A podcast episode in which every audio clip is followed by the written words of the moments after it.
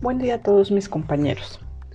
Hoy vamos a hablar de un tema muy interesante para nuestra comunidad docente, la educación en línea.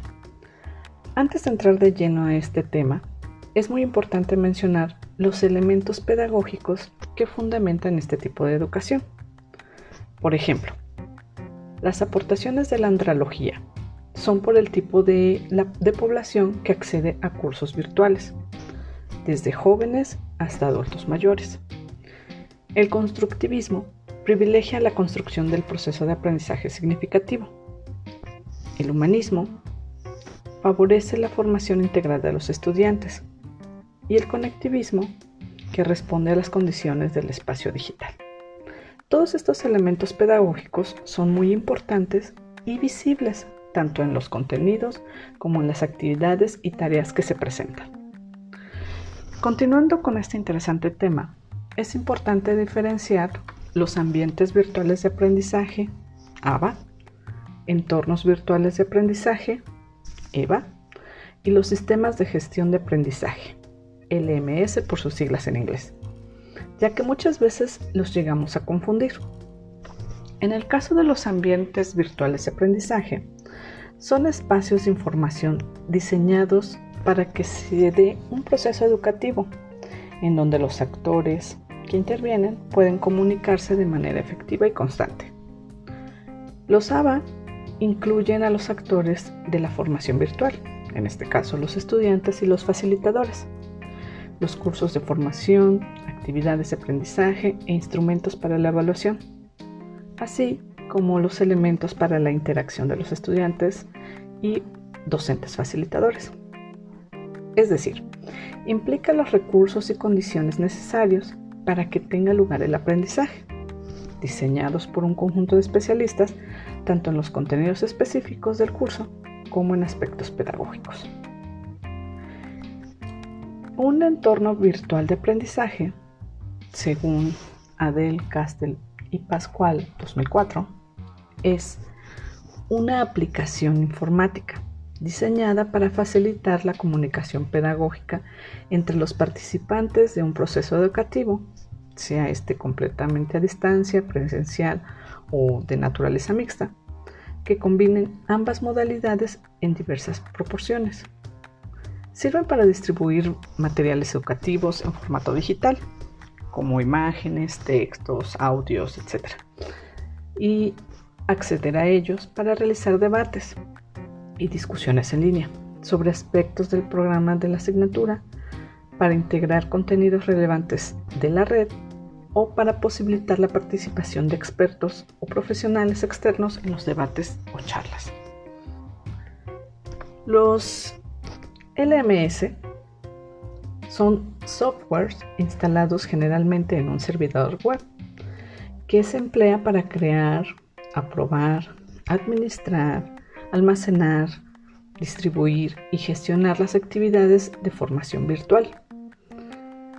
En este caso, los LMS son los software en los que se distribuye el conocimiento. Hay diferentes software en la red. Están los comerciales, eh, están los software libres y están los de la nube. Em, uno de los softwares libres es la, es la más conocida como Moodle. Su significado en inglés corresponde al acrónimo de Entornos de Aprendizaje Dinámico Modular Orientado a Objetos. Según la propia Red Mundial de Moodle, esta plataforma se sustenta en aspectos pedagógicos del constructivismo social ya que favorece las condiciones para el desarrollo del aprendizaje centrado en el estudiante. Ofrece herramientas para proporcionar tanto la enseñanza como el aprendizaje. Bueno, en este caso ocuparemos esta plataforma por dos razones muy importantes. Primero, porque es una de las plataformas más utilizadas en la educación virtual de nuestro país. Y segundo, porque el desarrollo de materiales educativos, contenidos y demás elementos que desarrollaremos como parte de este diplomado se albergan en ella. Ahora que ya sabemos la plataforma que ocuparemos, haremos un recuento de las principales herramientas que ofrece para el desarrollo de, cursos en línea. Comenzaremos con las herramientas de gestión y distribución de contenidos. Para llevar a cabo la gestión y distribución de contenidos, es clave que se, reconozcan los principales tipos de recursos que se pueden emplear. Entre ellos están archivos, carpetas, etiquetas, libros, páginas, URLs. Estos recursos se encuentran disponibles en la plataforma Moodle de manera automática. Simplemente deben programarse con la información correspondiente. Sin embargo, para la presentación de los contenidos que se cargarán a la plataforma, se pueden incorporar otros elementos como documentos, galerías de imágenes, presentaciones de audio y video, tutoriales, animaciones flash, videoconferencias, simuladores, etc. Todo esto para ayudar a que el contenido sea más atractivo e interesante para los alumnos. Seguimos con las herramientas de colaboración y comunicación. Estas herramientas permiten la interacción de los diferentes actores de procesos formativos, es decir, la comunicación entre facilitadores y estudiantes o entre pares. Para estos fines, Moodle, provee al menos los siguientes elementos, como son foros, chats y mensajería. En el caso de los foros, se trata de un espacio para el intercambio de información o debate entre docentes y estudiantes. Puede ser sincrónico o asincrónico. Y para ello se cuenta con foros de novedades, foros de dudas y foros de uso general.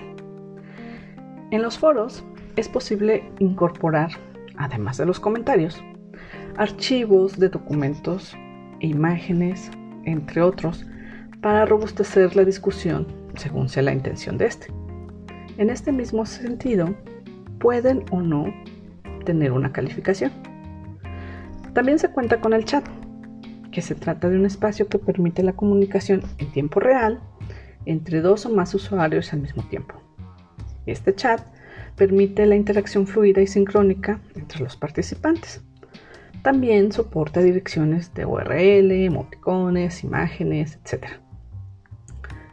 Em, la ventana del chat incluye también la fotografía de los usuarios para favorecer la comunicación directa.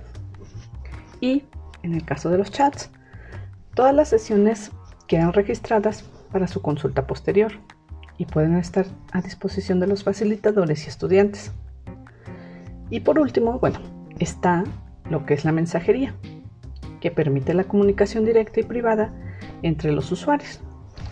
Regularmente, esta se emplea entre facilitadores y estudiantes, o bien entre estudiantes, para establecer contacto sobre algún tema en específico. En Moodle, la mensajería implica dos circunstancias alertas de mensajes, donde los usuarios pueden recibir estas alertas en varias formas. O también están los mensajes instantáneos.